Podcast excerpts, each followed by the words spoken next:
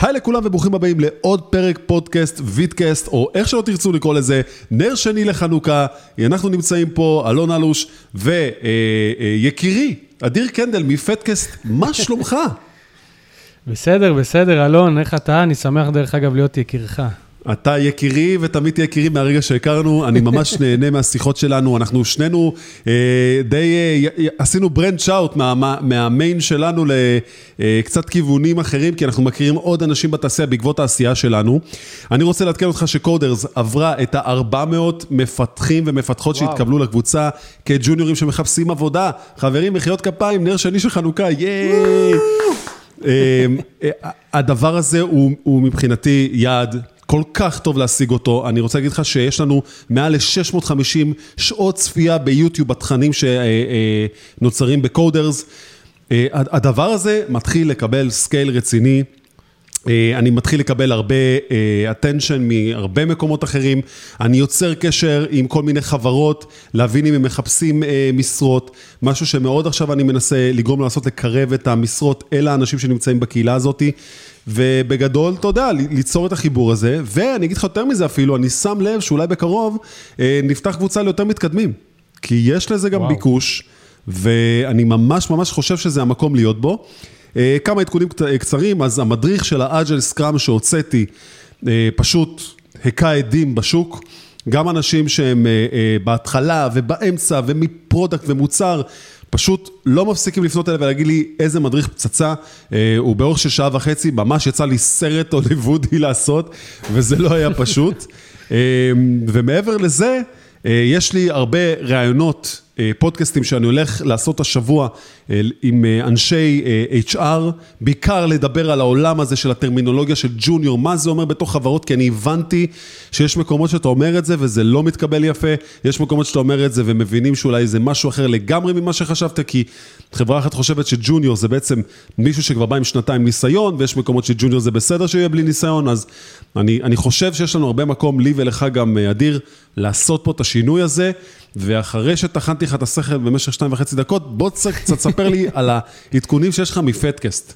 מה קורה רגע, איתך? רגע, אבל לפני זה, אבל לפני זה, קודם כל באמת שאפו על, על כל העבודה שלך. אני, יצא לי רבה. בעצמי לראות את, ה, את הסרטון שעשית על ה agile ו scrum וכל המעגל הזה, ובאמת מדהים, היה מאוד אינפורמטיבי. אני אישית uh, הרגשתי שזה, אפילו לי, עם כל הניסיון שיש לי, עזר לי מאוד. אז באמת, כיף. כל הכבוד. כל הכבוד. ודרך אגב, גם לי יצא לעשות שבוע שעבר הרצאה. מי שלא ראה, זה היה בקהילת כולה לייק, משהו בהתנדבות שעשיתי, קצת, אתה יודע, לתת מהידע שלי. מה היה נושא ההרצאה, אה, תגיד להם? זהו, אז ההרצאה ככה בזריזות הייתה בנושא של שיפור ביצועים בדפדפן, זאת אומרת לאפליקציות ווב, אה, כל הכלים של איך לבדוק, לדבק, לתקן מה שצריך, אה, הרבה נושאים חשובים, בעיקר fundamentals. אה, אז שווה, אני מקווה שתשים אפילו לינק אה, בתיאור של הסרטון. אין מה לקוות, אנחנו נשים לינקים שכל מה שדיברנו בתיאור של הפודקאסט והסרטון תהיה בטוח בזה. Cool. כי אני חושב שאני צפיתי בהרצאה הזאת, ואני בעצמי לקחתי משם הרבה דברים טובים. ו... אה, וזה, וזה פשוט כיף, אז מה המצב בפודקאסט? איך הולך שמה? איך הולך עם האנשים? מה הדיבור? אז תשמע, הקבוצה גודלת מיום ליום, האמת היא שהשבוע חצינו את ה-900 uh, uh, רשומים וואו. בערוץ הטלגרם. כן, הישג ללא ספק. אמ, בקרוב אני מתכנן אפילו להשיק את הבלוג של הערוץ, אבל איך אומרים, עוד חזון למועד. אמ, וזהו, אני מקווה שיהיו אה, עוד הרצאות בקרוב שאני מתכנן לעשות, שיצאו לפועל. איזה יופי. וזה הכל. איזה יופי, אז, אז מה שזה אומר בגדול, שיש הרבה קהל שצמא למידע הזה, ואנחנו פה כדי להנגיש אותו. אז עכשיו, אחרי ארבע דקות שאנחנו כבר בתוך הסרטון, אה, מדריך, whatever, בואו נתחיל פשוט לדבר על הנושא העיקרי שלנו פה, טם טה טה טם, אנחנו מדברים היום על... על מה מדברים היום, אלון? אל תיכנס לי למילים. אנחנו מדברים היום על ההבדל בין אה, מונוליט למייקרו סרוויסים, טם טם טם. איזה דרמה.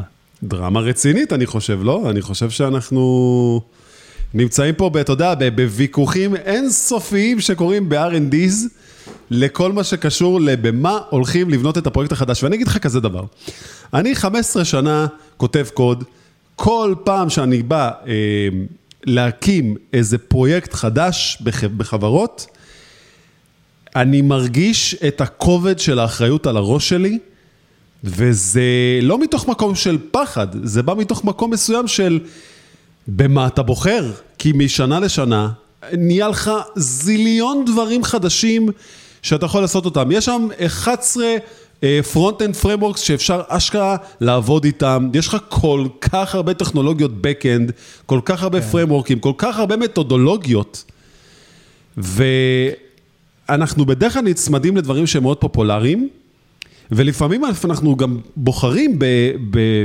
בדברים לא נכונים. מה הדעות שלך לגבי זה? זהו, אז אה, אמרת מקודם זיליון ולא הגזמת בכלל. לא הגזמתי. האמת היא... אני לא הגזמתי, כל יום אני מוצא משהו חדש. לא, לא, אני לא אמרתי את זה בציניות, אתה, צודק לגמרי. אני מוריד את אה, פילטר אה, הציניות שלי, סבבה. והאמת היא שאם אנחנו, אם כבר התחלת לדבר על זה שאתה מגיע לאיזושהי חברה ויש לך פרויקט, אז הרבה פעמים, אני מאמין שמי שכבר יצא לו לעבוד בחברה, אז נכנס, קיבל איזשהו קוד ענקי כזה, אתה יודע שאתה... קשה לך בהתחלה לתפוס את ה... מה שנקרא, את הידיים ואת הרגליים, נכון, ולהבין ההגה, איפה כל דבר נמצא. נכון, ההגה הלך לאיבוד שם איפשהו. כן, כן, כן.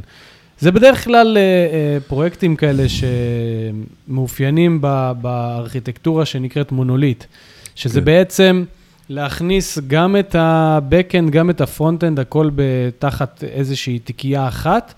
כן, כן, אתה יודע, בהתחלה... לפני שאתה צולל ספציפית למקומות האלה, כשאתה okay. אוקיי. בא עכשיו לעשות אה, פרמוק חדש, יש פה הרבה אנשים ששומעים אותנו ורוצים לדעת בעצם, לחשוב, איך עובד התהליך הזה, ואפילו בואו נעשה אותו רגע ביחד בחקר, איך, איך החקר עובד, כי בוא נגיד עכשיו ככה, מחר אני אומר לך, תקשיב, יש לי רעיון למשהו שעוד לא היה באינטרנט. זה יהיה אתר ואפליקציה שכולם יכולים להיכנס ולהעלות את הסרטונים שלהם. משהו מטורף, עד היום לא עשו כזה דבר. ואז אתה יושב ואתה אומר, רגע, איך אני עכשיו מוצא את ה... את, את, את ה-Backend הנכון, את ה-Frontend הנכון, את המתודולוגיה הנכונה. נכון? יש פה הרבה משקל לדברים האלה. תראה, אני, אני אגיד לך איך הנטייה שלי, אה, כשאני ניגש לפרויקט חדש, איך אני מתחיל אה, אה, לתכנן אותו, מה שנקרא. Mm-hmm. אני, קודם כל, הקו שמנחה אותי זה לך עם המוכר, כי אתה רוצה להשיק את זה, אתה רוצה שהפיתוח שה, הראשוני לפחות יהיה קליל ונוח ואינטואיטיבי עבורך. אוקיי. אז מה יותר נחמד מלהשתמש בכל הידע שכבר יש לך, אוקיי? Mm-hmm. אה, אני, אני רגע יכול להכניס איזה אה, משהו שלי? כן. אוקיי, אז אני אישית הייתי דווקא אה, לא הולך לכיוון הזה. כאילו, מה זה משהו מוכר? ברור שהייתי בוחר במשהו מוכר, אבל אני תמיד, אני לא יודע למה, לפני הרבה שנים נתקע לי הדבר הזה שנקרא reverse engineer, מאוד מאוד חרוט okay. אוקיי. בראש שלי, וכשאני מסתכל על זה, אני אומר כזה דבר. בוא נבין, לפני שבכלל מתחיל את ה bootstrap, ובוא נגיד אני צריך לגייס אנשים, סבבה, אני גם צריך לגייס אנשים על הדרך. אז אני אומר, אוקיי, בוא נראה מה האנשים הכי אוהבים לכתוב במדד הפופולריות, אז אני נכנס ואני בודק קודם כל בכלל, לפני שאני בכלל נוגע במערכת, אה, איזה משרות קיימות? כמה משרות יש ל-PHP, כמה משרות יש ל-Node.js, כמה משרות יש לפייתון, ואז משם אני מנסה להבין את ההלך רוח של אה, מה יותר פופולרי היום, מה, מה אנשים רוצים, במה, איזה, באיזה שפה אנשים רוצים בכלל לפתח. ואז אני אומר, אוקיי, הסבירות שלי עכשיו כמובן היא להגיד, אוקיי, נגיד עכשיו שהרבה בפייתון והרבה ב-Node.js וב-JavaScript. אז סימן שקודם כל נבחר פרויקט שאני ארצה שגם יהיה לי הרבה אנשים ש... שאני יכול לחשוב עליהם כאל גיוסים. עזוב עכשיו את הרמת ידע והמקצועיות וכל מה שמסביב, אני באמת שם את זה בצד. אני מדבר מבחינת טכנולוגיה ומבחינת framework ומבחינת איך בכלל לגשת לזה, כי אני חושב שיש איזה חור אה, שחור כזה לאנשים בהבנה שלהם, ששומעים אותנו פה, כי הם רוצים את הידע הזה, להבין בכלל איך אני בוחר, כי אתה יודע, נגיד מלמדים אותך עכשיו באיזה בית ספר עכשיו, הנה בוא תעשה shopping cart ב-Node.js עם React. ואני ואתה יודעים שזה מה זה לא העולם האמיתי של אה, פיתוח, נכון? יש הרבה יותר פה. כן, אבל תרשה לי רגע להתייחס למה שאמרת. אתה כבר, אני חושב שקצת, אה, מה שנקרא, רתמת את הסוסים לפני העגלה. התחלת להגיע למחוזות של גיוסים וכאלה, אבל מה קורה אם יש לי איזה פרויקט אישי, סתם משהו מגניב שאני רוצה לעלות לגיטאב? משהו אישי שלי, לאו דווקא עכשיו איזה אפליקציה מטורפת שהולכים להשתמש בה מיליארדים של אנשים. אז, אז אוקיי, אתה צודק, אבל אני אישית מסתכל תמיד על דברים, אוקיי, אז אני הסתכלתי מעיניים של אה, חברה, מעסיק, תקציבים, כי, כי זה העולם שאני חי ונושם אותו. אז כשאני מסתכל עכשיו על דברים כאלה, אני אומר, אוקיי, קודם כל אני רוצה עוד כמה אנשים באמת, כי אני לא רוצה לבחור עכשיו, נגיד באיזה, כי קר, קרו מקרים שהייתי בחברות, שאתה יודע, כתבו אה, אה, סוגים שונים של מייקרו סרוויסים בשפות שכבר אף אחד לא עובד איתם, אז לך תגייס בן אדם עכשיו שיעבוד על המערכת הזאת, וזה משהו שהוא challenging. אז, אז נכון, ברמת העיקרון אתה צודק, אני לא... לא, אני לא מחפש להיות צודק, אני מדבר על זה פשוט ברמת השיח כדי לפתוח לאנשים את הידע פשוט. אני, אני עדיין חושב שיהיה יותר נוח ללכת למה שאתה מכיר ואוהב, אבל כמובן במידה שזה מספיק פופולרי, שכמו שאמרת, שיצטרפו אליך, כי גם אם זה איזה פרויקט אישי open source, אתה רוצה שעדיין תהיה קהילה רחבה שתרצה לבוא ולתרום מהידע שלה, אבל בואו נלך רגע למחוזות ה front-end, שאנחנו מכירים בעיקר את, אה, יש לנו את Angular, React ו Vue. עכשיו, React ו Vue הן די דומות אה, אחת לשנייה בחשיבה שלהן, אבל מה קורה אם אתה מתכנת אנגולר ואתה מכיר רק אנגולר? האם בכל זאת היית הולך לריאקט? כי סביר מאוד להניח שעכשיו תהיה לך עקומת למידה מאוד מאוד גדולה. אני, ו... אני חושב שההפך הוא נכון, אנגולר, מה זאת אומרת? יש לו הרבה מתכנתים. אני חושב שההפך הוא נכון, כאילו אם הייתי דווקא בא מאנגולר לריאקט, אני חושב שעקומת למידה הייתה הרבה יותר אה, קלילה, כי ריאקט בסופו, דבר, בסופו של דבר זה רק framework של UI.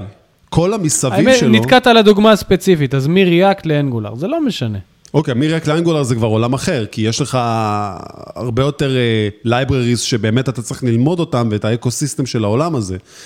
אבל אני כן הייתי מנסה לפחות להבין מה אנשים רוצים יותר לעשות. למה? כי אנחנו חיים בעידן מסוים, שאני שם לב שחברות כבר מה זה מתגמשות למה שאנשים מחפשים. אם פעם, אתה יודע, חברות היו יותר, היו יותר סטריקטיות לגבי, אנחנו עובדים רק עם X. ועכשיו אתה מבין, כשאתה, אני מדבר לדוגמה עם, עם VPs אחרים, CTO ים אחרים, ואני פתאום מגלה שה... צורת micro services שהם כותבים, יש גם פייתון, ויש גם Node.js, ויש גם Go, ואתה יודע, כאילו, כל צוות בוחר את מה שהוא רוצה לעבוד עליו, איך שהוא רוצה לעבוד עליו, וזה כבר נהיה משהו שמאוד, אה, הייתי אומר, די סטנדרט כבר בקטע הזה, כאילו, הצוות בוחר לעצמו על מה הוא רוצה לעבוד, כל עוד זה תואם את הערכים של החברה, מן הסתם. נכון, אה, אבל... זה מייצר הרבה בעיות פה... גם, שנדבר עליהן.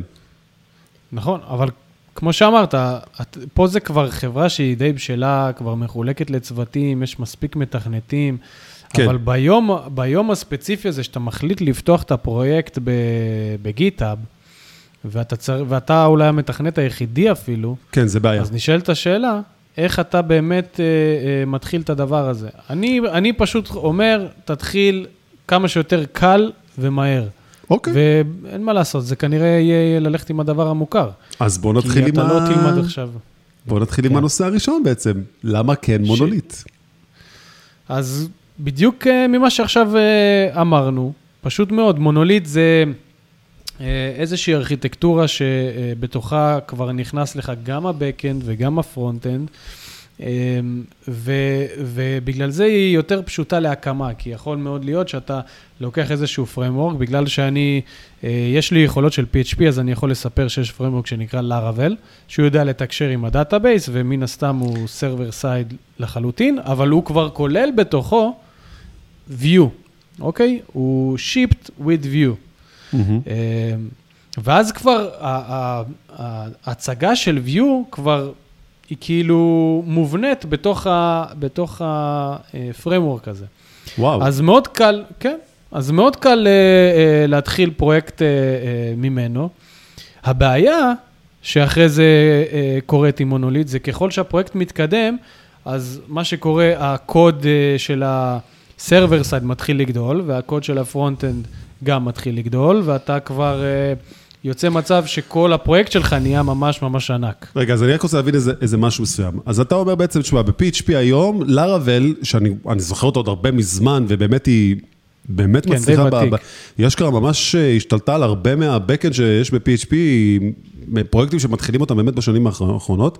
אז אתה אומר שכבר מישהו כבר בא ופיתח בעצם את היכולת לשים כבר את view, שיהיה בפרונט, חוסך לך את ה-overhead הזה של במה אתה רוצה לב- אה, לבחור בעצם. הם עשו איזה סוג של איזה אדפטר שם על הדבר הזה, איזה רפר מסוים. כן, זה כאילו כבר בתוך ה... ה... ה... הפרויקט אבל זה שאתה גם לוקח... כובל אותך מצד שני, זה גם כובל אותך רק האמת- לזה. לא, האמת היא, האמת היא, לא, לא, לא, האמת היא שמאפשרים לך לבחור גם בריאקט, ו... אה, אוקיי. כן, ותשמע, היום יש מספיק מדריכים, אתה גם יכול לשנות את זה, אני מאמין, בקלות ל-Angular, אבל בגדול, כל, ה, אמ, כל הבסיס הזה ש, של התקשורת בין השרת ל, ל, ל-front-end, כבר מהמם. קיים ומובנה ומתקשר בצורה כאילו אה, אה, מאוד flawless. אז בוא נגיד כזה דבר, כשאנחנו אומרים כזה דבר, אם עכשיו, אני לדוגמה מרים איזה סוג של אה, פרויקט, והפרויקט הזה הוא רק אני עובד עליו, אני מתחיל בצוות לבנות אותו לבד, אה, אז אתה אומר כזה דבר, יש לי פה גם את ה-Back ויש לי פה גם את הפרונט, ואני יכול בעצם לשים את שניהם באותו ריפו, תחת אותו פרויקט, ובעצם ה-deployment שלי גם, וגם הבדיקות וגם הדיבוג, בעצם הכל בא מאותו מקום אחד, זה source of, of truth בעצם, זה, זה מקור אחד לאמת. בדיוק. תחשוב שאתה מרים אה, סביבה לוקאלית, אז היא כבר כוללת לך גם את ה-back, גם את ה-front בממש אה, פקודה אחת פשוטה, ואתה לא צריך להרים עכשיו אה, שרת בשביל ה-server side, ועוד שרת שיגיש לך את ה-front-end, ולגרום להם לתקשר ביניהם עם איזשהו API. הכל כבר די מובנה בתוך המונוליט שלך.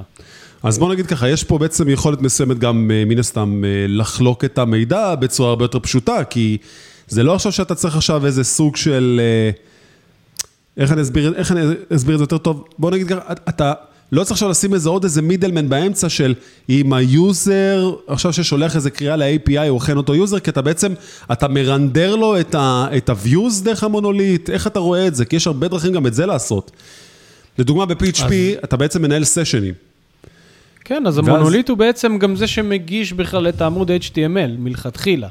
ואז יש לך פשוט אפליקציית פרונט שמתקשרת עם הבק בעזרת אה, איזשהו API, אבל ה-API אתה עדיין צריך כבר- אותנטיקיישן לצורך העניין, נגיד אם יש לך איזה משהו נכון, סגור. נכון, תמיד, תמיד, אם אתה, אם יש לך... האם זה מקל על התהליך לפי דעתך? מאוד, זה בדיוק מה שאני אומר, כי שוב, אז אם אני מציין את לאראבל, יש לך כבר למשל את ה-JWT, אה, אה, המנגנון של JWT, כן. נכון? המנגנון הזה כבר מובנה לך בלאראבל, ויש לך מדריכים באינטרנט של איך לחבר אותו ל-view בתוך הלאראבל, וזה כאילו ממש, כלומר זה built in. נכון? בדיוק, ממש בילד אין. מעולה. אז בעצם אה.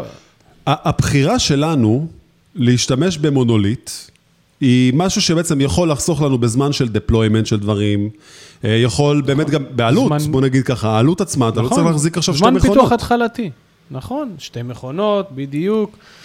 אה, בוא נגיד שהוא מאוד אה, אינטואיטיבי כשאתה מתחיל לפתח דברים בהתחלה, הוא מאוד מהיר, כי אתה בעצם לא צריך עכשיו להתחיל לחשוב על איזה מייקרו אחד שישב לך פה, ועוד איזה מייקרו שישב צד שני, ועוד איזה משהו לאותנטיקציה של צד שלישי, וכשהכל נמצא לך תחת אותה אה, מטריה אחת, משהו שם עובד אה, אה, יותר מסונכן, כאילו, כי, כי, כי זה בהתחלה שלו, זה האינקובטור שלו בעצם.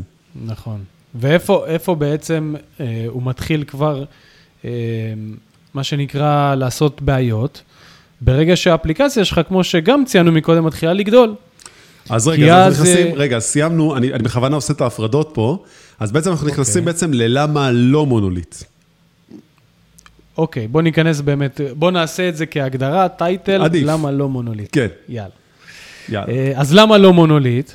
בעצם כשאתה, אה, הצ- האפליקציה שלך מתחילה לגדול, אז תחשוב שאתה פחות יכול לתת אה, דלגציה, פחות לתת איזשהו ייפוי כוח לצוותים שונים, כדי שיעבדו על, על, על פיתוחים שונים, כי, כי כל הפרויקט הוא מאוד coupled, הוא מאוד אה, מחובר קשור. אחד לשני, כל החלקים, בדיוק, הוא מאוד קומפלקס. קשור אחד לשני. ואז אתה לא יכול לבזר את העבודה שלך. זה מינוס אחד שאני, אה, שאני רואה במונוליט, אז mm-hmm. באמת זה בשלבים יותר מאוחרים. עוד משהו, שאם אתה רוצה, אה, מה שנקרא to scale up, mm-hmm. ואתה צריך, אה, יש לך איזשהו פיצ'ר מסוים באתר שלך, שהוא ספציפית שואב לך, הוא צריך הרבה משאבים, אז אתה לא יכול להגדיל רק את המשאבים שלו, אתה צריך להגדיל את המשאבים של כל המכונה שמכילה את אותו קוד מונוליטי. שזה בעיניי עוד מינוס מאוד מאוד גדול. אז בואו רגע נעצור שנייה וננסה לפרק את זה לאנשים אה, בצורה יותר אנושית, את מה שאמרנו פה, אה, ויש פה הרבה מה לדבר עליו. אז אנחנו מדברים על זה שזה לא סקלבילי בסוף, כי הרי מה קורה? הכל fine and dandy כשאנחנו מתחילים לבנות איזה משהו, איזה פרויקט מסוים, ובוא נגיד שהפרויקט הזה עכשיו מכיל סך הכל עשרה סרוויסים, אה, לא יודע כמה, עשרה דפי טמפלייטים מסוימים, והוא פרויקט נחמד קטן. ואז החברה, רואים שזה הלך, רואים שהכל עובד, החברה קיבלה עכשיו איזה, עשתה סבב גיוסים, קיבלה מלא כסף, אבל עם הכסף מגיעים גם ההבטחות. להתחיל לפתח יותר מהר, להוציא יותר פיצ'רים, ואז מה קורה? פתאום צוות ה-product גודל, פתאום נהיה mismatch מסוים בתקשורת בין הצוות פיתוח ל-product, פתאום אחד חושב ככה, שני חושב ככה, מתחילים להוסיף מהר מאוד אנשים לצוות. ואז אה, אין זמן באמת לעבוד על, על כל התמהיל האנושי הזה שכולנו מדברים כמקשה אחת, על אותם טכנולוגיות ודברים, ואחד כותב דברים ככה, והשני כותב ככה, ופתאום האיכות וה-delivery אה, הולכים קצת לאיזה איבוד מסוים. לא עכשיו כאוטי, אבל זה קורה. שיש הרבה כן, פרסונות כן, שמגייסים אותם, וכל אחד בא עם העולם שלו. אז ה... העניין של scale פה יכול להיעצר, כי מה קורה בעצם? כל הקוד עכשיו יושב במקום אחד, מבן אדם 1, 2, 3 זה הופך להיות עשרה אנשים, פתאום ה-view שעבדת עליו ב-front וה-API שנגעת בסרוויס שלו ב-back, אתה משנה אותו ב-branch מסוים, ואז כשאתה בא אה, אה, לעשות איזה מרג'וג' מסוים ולהביא את, את ה-master אליך לפני שאתה דוחף את זה ל-QA לבדיקות, פתאום אתה מגלה שעוד איזה מישהו דחף איזה feature אה, ל-master לפני יומיים, וזה שובר לך את כל מה שעשית. זה בגדול קודם כל בהתחלה. זה אפילו לא קשור ל-scale. איזה מבאס זה, איזה מבאס זה שאתה מתחיל אה, לאט לאט לדרוך על האצבעות אחד של השני, אתה יודע, בגלל ש...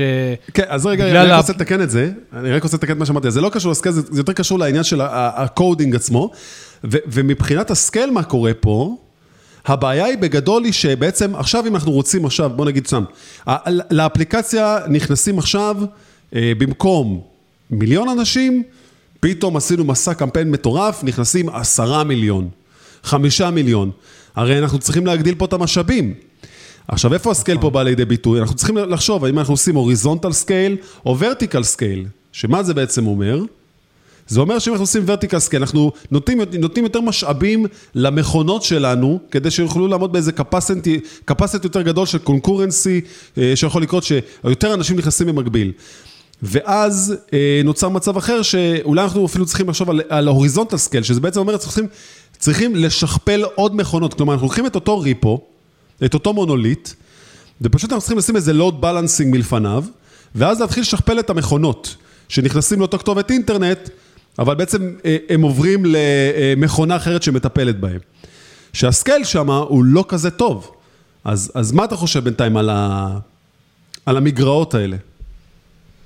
אז כמו שאמרת, לא בהכרח אנחנו צריכים לעשות scale לפרויקט שלם בגלל איזשהו אולי feature אחד ספציפי שהוא מאוד מאוד אה, אה, יקר מבחינת משאבים.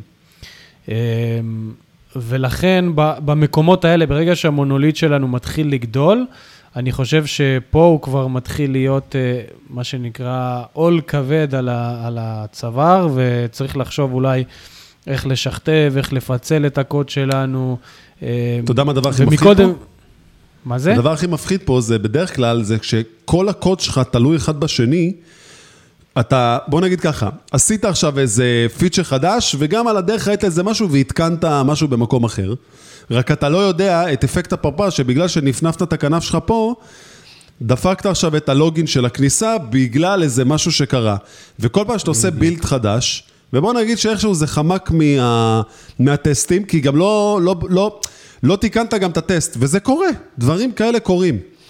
נכון. ואז כשאתה מעלה את זה ל-production, אתה מגלה שכל דבר קטן ששינית מבלי שאמרת, או לא משנה מה, הוא בעצם, הוא משפיע לך על ה-entire system, על כל המערכת. ממש ככה. שזה בעיה ענקית, לפי דעתי. נכון. הכל תלוי ו- בהכל. ובשביל זה, אנחנו, יש לנו את הסוג של אה, פתרון לזה, למ- למקרים המורכבים האלה, וזה מהמם. נקרא מיקרו-סרוויסים. אתה רוצה רואה את זה להסביר להם או שאני. אעשה את זה? אתה רואה את זה כפתרון.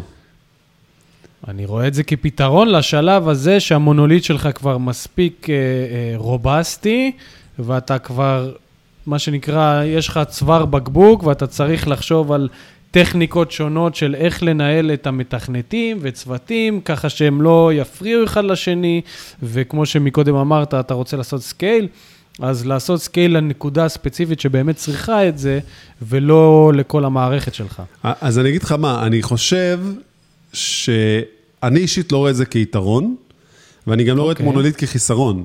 ואני אגיד לך יותר מזה, מה קורה אם הגעת לחברה שכבר חמש שנים מפתחת מונוליט, ורק אחרי חמש שנים כשאתה הגעת, עשו סבב גיוסים גדול, ועכשיו אתה צריך להתמודד עם זה. אתה מבין? אז כאילו, יכול להיות מצב שחברה גם נמנמה במשך כמה שנים, פיתחה את המונוליט, הפכה אותו לאיזה מין כזה מפלצתונת קטנה כזאת, עבת כרס, אמ, ואז משם, אתה אומר, אוקיי, אז הפתרון זה microservices, אבל איך אתה חותך עכשיו משהו שפותח על ידי, בוא נגיד, עברו שם עשרה מפתחים, שזה עשרה מפתחים כפול חמש שנים, זה יוצא לנו הרבה שנות אדם בפיתוח, לצורך העניין. תחשוב, עשרה מפתחים בשנה זה עשר שנות פיתוח. זה ככה עובד, אז זה 50 שנה של פיתוח, לצורך העניין, אני בכוונה מקצין את זה, אבל אתה מבין על מה אני מדבר. 12 כן. חודשים, 9 שעות ביום, יש פה הרבה עבודה שנעשתה. אתה לא יכול פתאום ביום בהיר לקחת את זה ולהפוך את זה ל microservices. זה, תראה, זה... אני לא, אני לא מתכוון להגיד שמונוליט זה משהו שהוא לא נכון או שהוא לא טוב. זה פשוט עניין של באיזה נקודה בזמן הפרויקט שלך נמצא, ככה אני חושב. או, אהבתי. בדיוק, זה, זה לא, זה זה פתרון, לא, זה לא פתרון, זו זה לא דרך, יתרון, זה, זה פשוט דרך אחרת לפי דעתי. נכון, זו דרך שמתאימה לשלב או לצוות או לפרויקט בשלב ספציפי, וברגע גם בראיונות זה יכול לעלות. עוד השאלה פעם, לא. שמעתי? אני אומר, השאלה הזאת גם יכולה לעלות בראיונות עבודה, שאומרים לך בעצם, מה היית בוחר? microservice או נכון. מונוליט? נכון, בשביל זה אנחנו מסבירים. נכון. לא, לא, כן, כן, נכון, מעולה. אז, אה, וברגע שאותו מונוליט, דרך אגב, יכול להיות שהמונוליט שלך יישאר אה, באותו מצב אה, יחסית אה, מבחינת גודל קוד או גודל משאבים, והוא יהיה מספיק טוב בשבילך, נכון. שזה מצוין. נכון. אבל אם כבר הוא הגיע לשלב הזה, שהוא כבר גוזל ממך זמן וגוזל ממך כסף, אה, וכבר פשוט לא כיף לך, כי כל הקוד ותוקע את נהיה. ספגטי. תוקע את הפיתוח. נכון. אתה יודע, כי גם נכון. הריג'קטים שאתה פתאום מתחיל לקבל, וזה קרה לי הרבה שבצוותים שניהלתי, שהצוותים כבר מגיעים אחריך, תקשיב, אני כבר לא יכול לעמוד בזה, אני כבר לא מסוגל, המערכת הזאת היא פשוט, היא מכופפת מדי. שזה בדיוק. קורה. ולכן ציינתי שהפתרון לשלב הזה זה המיקרו-סרוויסים. זה לאו דווקא שמונוליט זה לא נכון, זה טוב, אה, סליחה, זה לא טוב ו microservice זה טוב. לא, זה עניין של איזה שלב הפרויקט שלך. אם אוקיי. כבר, אם הגעת לצוואר בקבוק הזה, אז יכול להיות שצריך לבחון כבר את, הש, את הפתרון של מיקרו-סרוויסים. אז בואו נדבר על, על, על הדברים הטובים שיש ב microservices. יאללה, בוא נדבר. אז קודם כל, מה זה microservice? microservice זה איזושהי יחידת קוד שהיא אחראית על דבר אחד ספציפי, והיא בעצם לא תלויה ב, ביחידות קוד אחרות, בקומפוננטות אחרות של המערכת. בואו ניתן אה, דוגמה, בואו ניתן דוגמה לאנשים ששומעים את זה.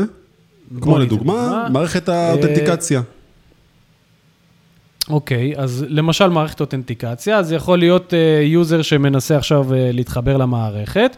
מה קורה? אנחנו נפנה מהדפדפן לשרת עם הפרטי התחברות שלו. השרת ידע להגיד ל service אחד שמתקשר עם ה database שיבדוק בעצם את כל הפרטים האלה, ובמקביל תדמיין שיש עוד service שכותב לוגים לאיזשהו אה, מערכת אחרת של לוגים, שהיא יכולה להגיד מתי הייתה, היה ניסיון כניסה של אותו משתמש ומאיפה whatever, לא משנה כבר מה הלוגים יהיו, אבל בעצם יש לנו שני סרוויסים שונים. אחד, אה, מיועד לאשר אה, משתמשים על פי ה-credentials שהם הכניסו, והשני מיועד אה, לכתיבת לוגים. הם לא תלויים אחד בשני, גם אם באחד יש באג, זה, לא, זה לאו דווקא משליך על, ה, על התקינות של השני. ואם אנחנו רוצים לעשות לזה scale, אז מן הסתם שהרבה יותר פשוט לבחור רק את ה service שצריך את זה, ופשוט אנחנו מקצים לו עוד משאבים. אני אישית חושב שיש פה הרבה מקומות של coupling, בין אם תרצה או לא תרצה. לדוגמה, אתה לא יכול שמערכת האותנטיקציה שלך וה registration לא יעבדו, כי אז בעצם לא תצליח לייצר טוקנים כדי שתוכל לעבוד מול ה-API שלך. אז אני רואה פה כבר pitfall מסוים, ואני חושב שיש... גם למערכות האלה limitations מסוים. ראיתי חברות שכן מתמודדות עם זה ש service של אותנטיקציה נופל, יש להם אשכרה אה, אה, גדר נוספת של פולבק, believe it or not זה קורה, אה, כשמדובר בשירותים מאוד מאוד רגישים וסקלביליים. אבל זה קורה, כן, אבל... ואתה יודע משהו? בוא ניקח רגע את, את הקטע של פייסבוק, שהם החליפו שם משהו נכון עם ה-DNSים, שבעצם אה, הרס להם את כל הקטע של אה, התקשורת, נכון? נכון. אז בוא נגיד ככה, פייסבוק בתוכה יכולה להיות אפילו גם מייקרו סרוויסית איפשהו, נכון? ואם משהו שם כמו כזה דבר נפל, אז בעצם שום דבר לא עבד. תראה, זה, הבעיה שתיארת עכשיו יכולה לקרות גם במונוליט, כן? כי אם המונוליט שלך נופל, אז, אז עוד יותר, אז הכל ממש נפל. אז אי אפשר להגיד שמשהו לא תלוי במשהו, זה, זה פשוט מה שאני מנסה לציין, כי הרבה אה, אומרים את זה, אני מסכים איתך, הרבה אומרים שצריך להיות independence מסוים, צריך להיות סוג של עצמאות של אותו דבר, אבל זה לא אומר... שהם לא חברים שנתמכים אחד מהשני. כלומר, ה independence אומר שאני לא צריך כלום מה service השני ברמת הקוד וה...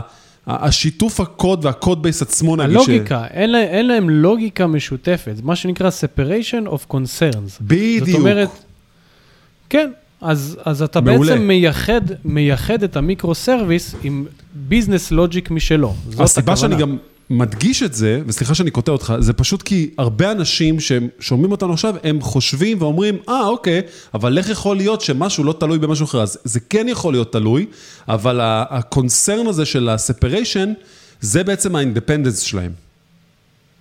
דרך אגב, אפילו בתוך עולם ה front-end, יש אה, מושג שנקרא micro front-ends, אוקיי? תחשוב, תדמיין שיש לך אפליקציית ווב, ויכול להיות לך צוות. אה, אחד שמפתח איזשהו אה, טבלה שיודעת, כן. היא, יכול, היא מפתחת קומפוננטה אחת, אוקיי? כן. שיכולה להיות uh, טבלה שאתה uh, יכול להכניס לה מידע מכל סוג, והיא יכולה להציג ולערוך ולפלטר ולסנן, אוקיי? ועוד קומפוננטה שהיא בכלל אחראית על אה, הצגת תוכן כמו וידאו עם איזשהו נגן אה, וידאו, וכל קומפוננטה היא נפרדת, כל צוות אה, אחראי על הקומפוננטה שלו. נכון. אה, והיא לא תלויה אחד בשני. אז נכון. זה, אם אנחנו, מה שנקרא, טיפה מרחיבים את זה חזרה, ככה גם עובד העניין של מיקרו-סרוויסים. מעולה.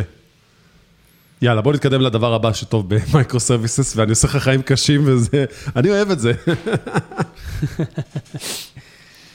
אוקיי, אז הדבר הבא בעצם, אנחנו אומרים, אמרנו בעצם שיש סקיילביליות, כלומר, אתה יכול נכון. בעצם לקחת כל מכונה, בוא נגיד ככה, יכולים להיות רק חלקים ספציפיים ב microservices, שהם אה, טוחנים הרבה יותר את המכונה, מביאים הרבה יותר network. בוא ניתן דוגמה מאוד פשוטה.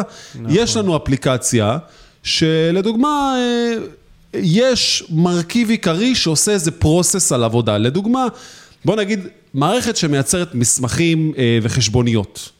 ובוא נגיד שבמערכת הזאת, הייצור של החשבונית, ואני נותן את זה סתם כדוגמה, אבל כאילו, דוגמה מהותית, ש... בוא נגיד שיש איזו מערכת שאמורה לעשות את החישובים של uh, uh, החשבוניות שאמורות לצאת, והחישוב הזה הוא כבד. לא יודע, איזה חישוב שהוא ביג דאטה. לא היינו רוצים שהדבר הזה יישב לדוגמה במונוליט, אלא עדיף להפריד אותו החוצה ושם לעשות את ה scale בהתאם לכמה שהמכונה הזאת מתאמצת, כמה שה business object הזה צריך משאבים, ואז אני חוסך במשאבים שאני צריך לחלקים אחרים של האפליקציה. נכון, בעצם אם היית שם את זה במונוליט, יכול מאוד להיות שהיה user אחד שהשתמש ב service הכבד הזה, ו user אחר היה גם מושפע, כי בעצם הוא, המונוליט מוגש ב, מאותו שרת כביכול, שהוא כרגע עמוס, ואז זה משפיע על חוויית משתמש בכלל של user במקום אחר. אתה יודע איך אני יכול אה, להסביר את זה יותר טוב? בוא ניקח אוקיי. אה, אוקיי. מסעדה. ובוא נגיד שבמסעדה יש לך מטבח שהוא עושה הכל, אבל במסעדה הזאתי יש עוד מטבח אחד שהוא עובד רק על המתוקים וקינוחים. ממש פטיסרי משל עצמו. בגלל שהקפסיטי שהמטבח עצמו עובד לא יכול להתמודד עכשיו עם לעשות גם את הקינוחים, אז פשוט עשו הפרדה של הקונצרן, כמו שאמרנו, וכשה... כי בוא נגיד שהמתוקים זה הדבר במסעדה הזאת. לכן, אותו בון שמגיע מהמלצר למטבח, הוא עובר בסוף קודם כל באיזה אה, פס מסוים, שהוא בעצם, ה, בוא נגיד, ה-event bus שלנו, הוא התקשורת, ה-load balancer, או לא משנה מה, או איזה centralized place שבעצם שולח את ההודעה, ואומר, לא, אנחנו רוצים שהמטבח שה, של הקינוחים הוא זה שיטפל בזה. אנחנו לא צריכים נכון. בעצם לגשת למטבח. מצוין, ואז אתה מחלק עומסים למשל, בדיוק. נהייתי רעב לסופגניה. נר שני של חנוכה היום, יופי. באמת, איך לא אוקיי. שלחת לי הביתה, תתבייש. Fast Performances, אז זה גם חלק מזה שבעצם הדברים יכולים לעבוד הרבה יותר מהר בגלל היכולת לעשות את ההפרדות ואת הסקלביליות. אה, Reliability, כלומר, אנחנו יכולים להביא סוג של אה, אה, מערכת שיותר... אני לא יודע אם באמת יותר מאובטחת או שאפשר יותר לסמוך עליה, כי זה באמת תלוי באיך שאתם בוחרים לכתוב את הקוד, אבל זה גם איזה משהו שהוא, ורמת העצמאות של כל ביזנס אובייקט. אז דיברנו על הדברים הטובים. ואני רוצה רגע להגיד עוד כמה דברים, אה, אני חושב שכמו שאמרנו מקודם, וחייבים להדגיש את הנקודה הזאת, המחיר פה בלבחור בלעשות על ההתחלה microservices הוא יותר כואב, אבל בסופו של דבר, כשאנחנו נגייס עוד אנשים לצוותים, מן הסתם הדבר הזה יראה את הפירות שלו, כי אז אנחנו נוכל לבנות צוותים שהם במיוחד לקונצרן של כל אחד מה business objects שאנחנו בונים לאפליקציה. אה, יש לנו פה יכולת מן הסתם לקבל משהו שהוא אה, multi repo, כלומר אנחנו נוכל כל חלק הזה של האפליקציה לבנות אותו ב Git משלו, אה, משהו יותר מסודר, זאת אומרת שאני לא דורך למישהו אחר על האצבעות כמו שאמרנו במונוליט, וגם אה, ה deployment עצמו. בוא תסביר לנו קצת על ה deployment, אדיר, איך הוא הרבה יותר קליל ככה. כי אז בעצם אה, לכל service יש את ההיגיון אה, של ה deployment שלו. pipeline. מבלי שאתה... בדיוק, יש לו את ה pipeline שלו עם ההיגיון שלו, מבלי שאתה צריך לערבב היגיון אה, אה, של חלקים שונים במערכת, ובגלל זה הוא יכול להיות הרבה יותר אה, רזה ומדויק ו- ונכון למה שאתה באמת צריך. אבל דרך אגב, אחד היתרונות שאני הכי אוהב במיקרו-סרוויסים, זה שקל מאוד להכניס לו טכנולוגיות חדשות, או, או אתה יודע, לשכתב את הקוד במקרה הכי גרוע, שאתה צריך באמת לשכתב קוד, אז זה יחסית קל. כי אתה, כמו שאמרנו, אתה לא פוגע במשהו אחר, ותדמיין לעצמך שאתה צריך לייעל את, ה, את אותו מיקרו-סרוויס, אתה לא תמיד תלך לכיוון של אה, אה, הגדלת המשאבים. לפעמים... דווקא שינוי טכנולוגיה הוא מה שיביא לך את ה-X פקטור, את המשהו הזה ש... בוא נגיד, לעבור מאיזה service שעבד עם אה, אה, SQL או no SQL למשהו שהוא יותר big data. סתם נגיד, משהו או, כזה. או למשל, אה, שהיה כתוב בנוד, ופתאום קראת ששפת Go יכולה Python, לעשות את אותו Rust. דבר. בדיוק. אז אתה משכתב רק את הדבר הזה, נכון. לשפה השנייה, ושוב, הוא, זה מיקרו סרוויס, הוא עצמאי. כל כן. הצוות שלך יכול לנהל, לא לנהל אותו לבד? בדיוק. הכאב, ודרך אגב, בנות. יש פה עוד איזה משהו, קונצרט מסוים שאני גם אוהב לדבר עליו, שזה אומר שאנחנו כן צריכים להתחיל להתמך על משהו שהוא legacy. מה זאת אומרת?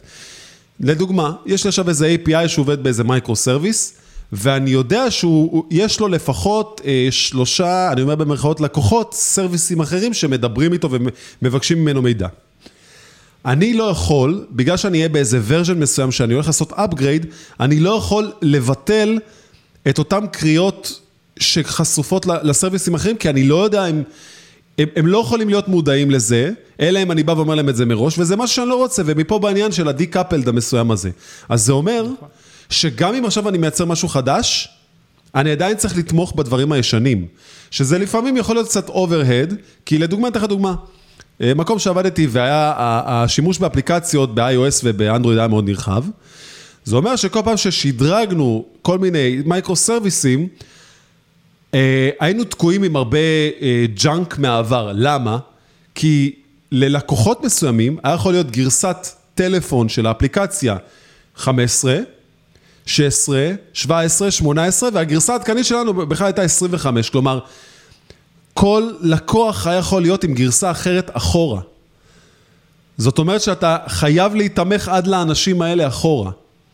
אז זה גם יכול לקרות ב micro services, זה overhead, זה אומר שיש לנו קוד legacy, שבאיזשהו שלב שאפשר לעשות איזה סוג של איזה ping מסוים בין הצוותים, שהם אומרים, אוקיי, שדרגנו את המערכת אה, אה, עכשיו ל-18, אנחנו לא צריכים את הקוד legacy שיש לכם פה, אתם יכולים להסיר אותו. כל מיני דברים כאלה שגם צריך לקחת אותם בחשבון.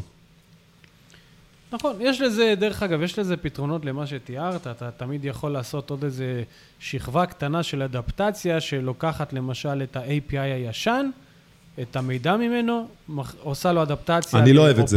לאובייקט לא החדש, ולהעביר את זה ל-API החדש. מצטער להגיד לך, אני עושה את זה מלא, ו- ואני רואה אחרי זה, אתה יודע איפה הבעיה הזאת באה?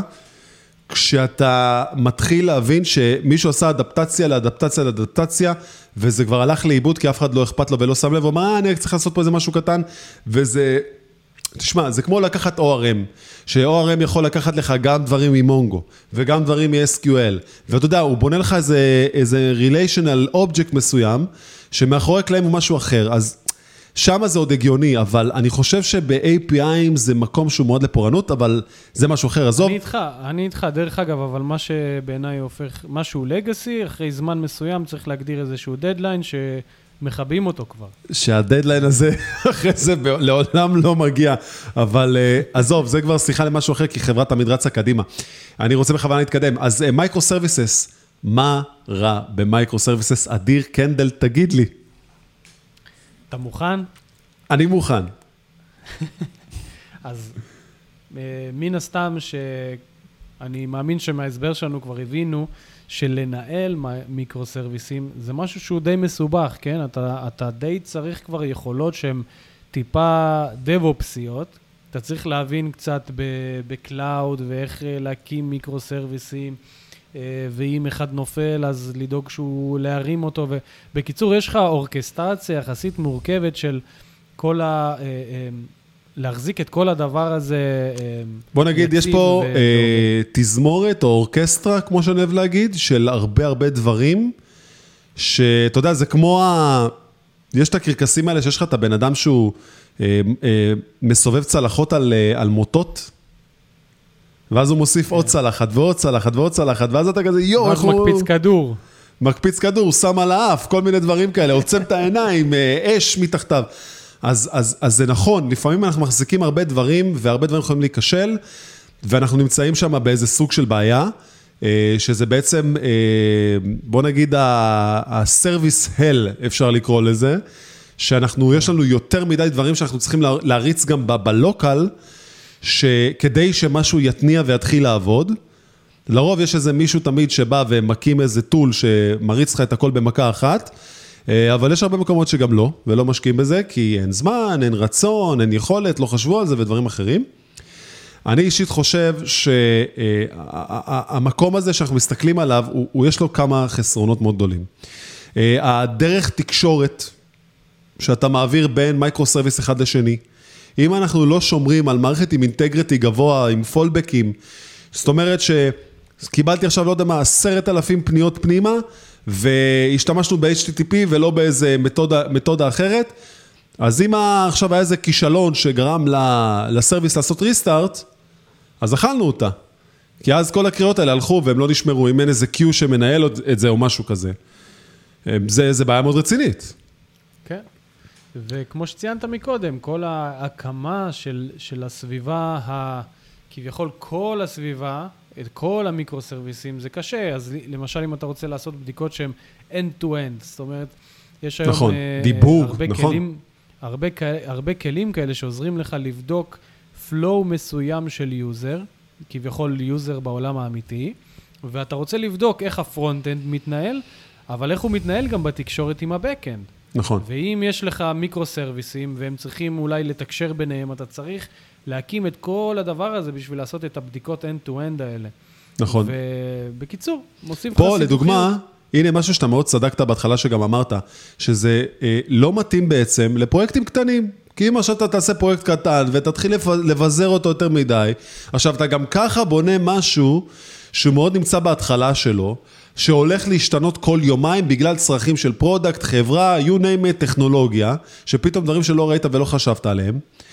ושמה אתה מתחיל לגלות את, ה, את הרמת קושי. כי בוא נגיד עכשיו ככה, קיבלת עכשיו איזה reproduce, איזה בעיה שקרתה ב production ממחלקת ה-QA, ואתה צריך עכשיו להתחיל לדבג את זה. אז אתה צריך עכשיו להתחיל להריץ, בוא נגיד איזה חמישה, שמונה פורטים במקביל, ואז להפעיל בכל אחד מהם את ה debugger, ואז המידע מתחיל לעבור מאחד לשני, ופתאום יש לך שישה IDEs פתוחים, או IDE אחד שמנהל לך את כל התיקיות, you name it, הכל יכול לקרות. אבל מצד שני, אם אתה, יש לך מערכת לוגים מספיק טובה, אז אתה כן יכול לבודד את זה ברמת ה micro service ולהפעיל את זה גם רק עליו. אז תלוי אם אתה באמת יודע לעבוד עם micro services, נכון? אני חושב שזה באמת העניין בגדול. בדיוק. כמו שאמרת, overhead, complexity, יש לזה את ה trade off, אז יש לזה את הדברים החיוביים, ש, שאולי זה יכול אה, לחסוך לך זמני פיתוח, וכל צוות הוא יותר, אה, עובד בצורה יותר זריזה, ו, והוא עצמאי, אבל אתה תצטרך אה, גם אה, יכולות נוספים, כמו DevOps, ו- ולהיות תשמע, אני חושב ש DevOps, אה, בגדול, הרי מה הבעיה? אם אתה תיתן עכשיו למפתח full stack, להרים כזה דבר, הוא יעשה את זה. זה לא שהוא לא יעשה את זה, אבל זה לא יהיה מספיק מאובטח, ברוב המקרים. מהוקצע, כי ה- בדיוק. כן. ה challenge עצמו של להשאיר את זה בתוך הגדר המגודרת של החברה, לראות שיש לך באמת מערכת שעומדת בזה מבחינת אה, ווליומים ו scale מסוים. אה, זה, זה המקומות שבעצם אה, DevOps באמת נכנס לסיפור הזה, כי ה pipeline שגם צריך לבנות לכל דבר כזה, הוא לא פשוט. ועכשיו, מעבר לזה, כל service כזה צריך שיהיה לו CICD pipeline של טסטים שאתה בודק. בדרך כלל אתה לוקח גם איזה third party, כמו Circle CI, זה מגדיל את ה scale של מה שאתה עושה, זה מגדיל את העלויות של מה שאתה עושה. זה מתאים לחברות שכבר נמצאות באיזה שלב מסוים, שיש להן כבר כסף והן יכולות אה, אה, באמת לבזר את זה, ויש סיבה טובה לב- לבזר את זה ולא להשאיר את זה באותו מקום. נכון. אז, אז בהחלט אתה צודק בסיפור הזה, וזה נכון מאוד. אה, אז, אז, אז הנה שאלת השאלות שכולם מחכים אליה, שבעצם, מה אני בוחר? הרי אלון ואדיר עכשיו שיגעו אתכם בשיחה הזאת, ואתם לא יודעים מה אתם צריכים לבחור. מצד מה, אחד, אתה בעצם, אתה שואל מה ה bottom line. כן, מה ה bottom line של הדבר הזה? אז, אז כמו שאמרנו מקודם, אין פה רע או טוב או נכון לא נכון, זה עניין של מה מתאים לך בשלב מסוים.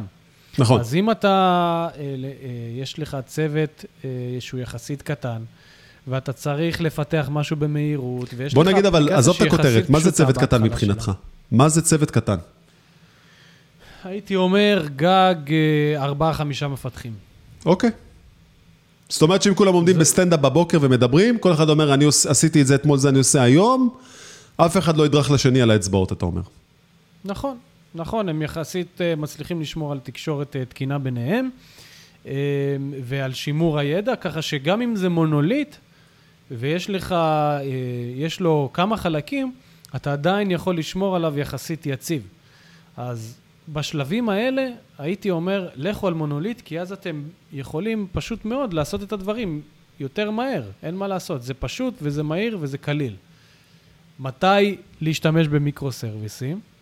ברגע שהאפליקציה שלכם כבר מספיק גדולה, ואתם מרגישים שהיא צריכה, היא כבר גוזלת זמן פיתוח ומשאבים, הגיע הזמן אולי באמת לפצל אותה. זמן פיתוח, בוא, בוא נגדיר את זה, אז מה זה זמן פיתוח? זמן פיתוח זמן מבחינתך? פיתוח זה אומר לא יודע מה, עשית משהו אה, במקום אחד, גרם לבאג במקום אחר, כבר יוצא מצב שאתה הרבה פעמים משקיע פיתוח על תיקוני באגים, שאתה לפעמים גם לא מבין מאיפ, למה הם קרו ומאיפה הם נכון. הגיעו, כי, כי הפרויקט שלך כבר נהיה ענקי ומסובך.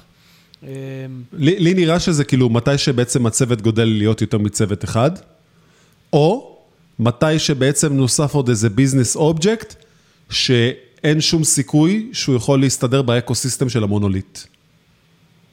נכון. עכשיו, אני אישית מסתכל על זה ככה, ואחד הפתרונות שאני אהבתי במקום שעבדתי, שעשיתי, היה בעצם לקחת מונוליט אה, גדול, ואז להגיד, בואו לא, בואו, בואו לא נעשה את ה refactor הגדול הזה, בואו לא בעצם ניקח את החלקים בתוכו ונעשה את זה, כי זה פשוט לא שווה את הזמן, כי בסופו של יום מה נשיג אחרי רבעון שלם שנתמקד רק בזה. החברה לא התקדמה קדימה עם פיצ'רים, אנחנו ב code freeze מטורף, ובעצם סתם שפכנו משכורת על לגרום למשהו שכבר עושה את העבודה, להישאר באותו מצב. אז במקום זה מה שנעשה, פיצ'רים חדשים, או רק דברים קריטיים שנמצאים בפנים, שבאמת הם סוג של pitfall במערכת, אנחנו נבנה אותם מסביב כסטליטים. כלומר, נבנה אותם כסוג של, אה, אה, איך אומרים satellite בעברית? לוויין. לוויין. איפה העברית שלי? נר שני של חנוכה, אלון, באמת. שכחת עברית כל כך מהר? רק נר שני של חנוכה, וכבר שכחתי מה זה אה, לוויין. אז בוא נגיד ככה, אז במקום לשבור את הדבר הגדול הזה, בואו נחוג סביבו באמצעות דברים קטנים שמתקשרים איתו. ואני קלטתי שמהדבר הזה, מה קרה בעצם? נוצר ecosystem ממש כיפי, של יש לנו שכבה אחת גדולה שעושה משהו, לא נשקיע את הזמן שלנו שם יותר מדי יותר, ואת ה micro frontends נפתח מסביב. עכשיו, הדבר הזה הביא אותנו ל scale ו deliver מעולה, שבעצם כל דבר שעכשיו הם צריכים לעשות, בעצם נהיה פי שתיים, פי שלוש יותר מהר, כי, כי גם, גם האנשים שבצוות התחילו לאהוב את זה יותר, גם האנשים שמסביב, כאילו הכל התחיל לקרות יותר מהר, פתאום אתה רואה את החיות של אנשים חוזרת, כי זה כבר לא אותה מערכת שמסועפת ויותר מדי דברים. אז, אז נכון. יש, יש, יש עתיד, יש עתיד. וקצת בהשלמה למה שאתה עכשיו אמרת, אם אתם ממש על התפר הזה, נגיד יש לכם כבר מונוליט ואתם על התפר ושוקלים לעבור למיקרו סרוויסים, זה לאו דווקא שאתם אה, מחויבים לעשות הכל ביום אחד. יכול להיות שאתם לוקחים רק חלק אחד מתוך המונוליט והופכים אותו ל microservice, סיימתם, הכל עובד כמו, ש, כמו שאתם מצפים, עוברים לחלק הבא, הופכים אותו ל microservice. זאת אומרת, לא חייב שאת כל המונוליט בבת אחת מפתחים עכשיו מיקרו סרוויסים מאפס, כאילו, מה שנקרא, כן. או הכל או כלום. אפשר נכון. גם לאט לאט לעבור לזה. כמו שאני אוהב לקרוא לזה, הכנה למזגן. מעולה. תקשיב, אני חושב שזה היה שיעור באמת אה, עם ערך מאוד גבוה שעשינו פה. ממש, כן, ממש, טוב. ממש אני שמח אה, שאנחנו יושבים ומדברים על הדברים האלה, כי גם אני מחכים ממך הרבה. אה, אז כיף גדול. אני. אה, ואני חושב שאנחנו נעשה רפ-אפ לדבר הזה, ונגיד אה, תודה רבה לכל מי ששמע את הפודקאסט הזה, וצפה בוויטקאסט הזה, ואתם מוזמנים להיכנס כמובן לפטקאסט.il ולקודרס, ולהירשם, לינקים בתיאור. תרגישו חופשי לפנות אלינו אישית בלינקדין ולהציק לנו, כי אנחנו אוהבים את זה, ואנחנו פה כדי לדבר על נושאים שאתם רוצים יותר מהכל. אה, ומה יש לך עוד להוסיף, אדיר? זהו, רק רציתי להגיד תודה, אלון, נהניתי ממש ממש, ואני ממש כבר, אתה יודע, מצפה לפרק הבא שנוציא. בפרק הבא. יאללה, מעולה, יופי. אז אה, אה, חנוכה שמח, ונתראה בפודקאסט הבא. יאללה, ביי. ביי.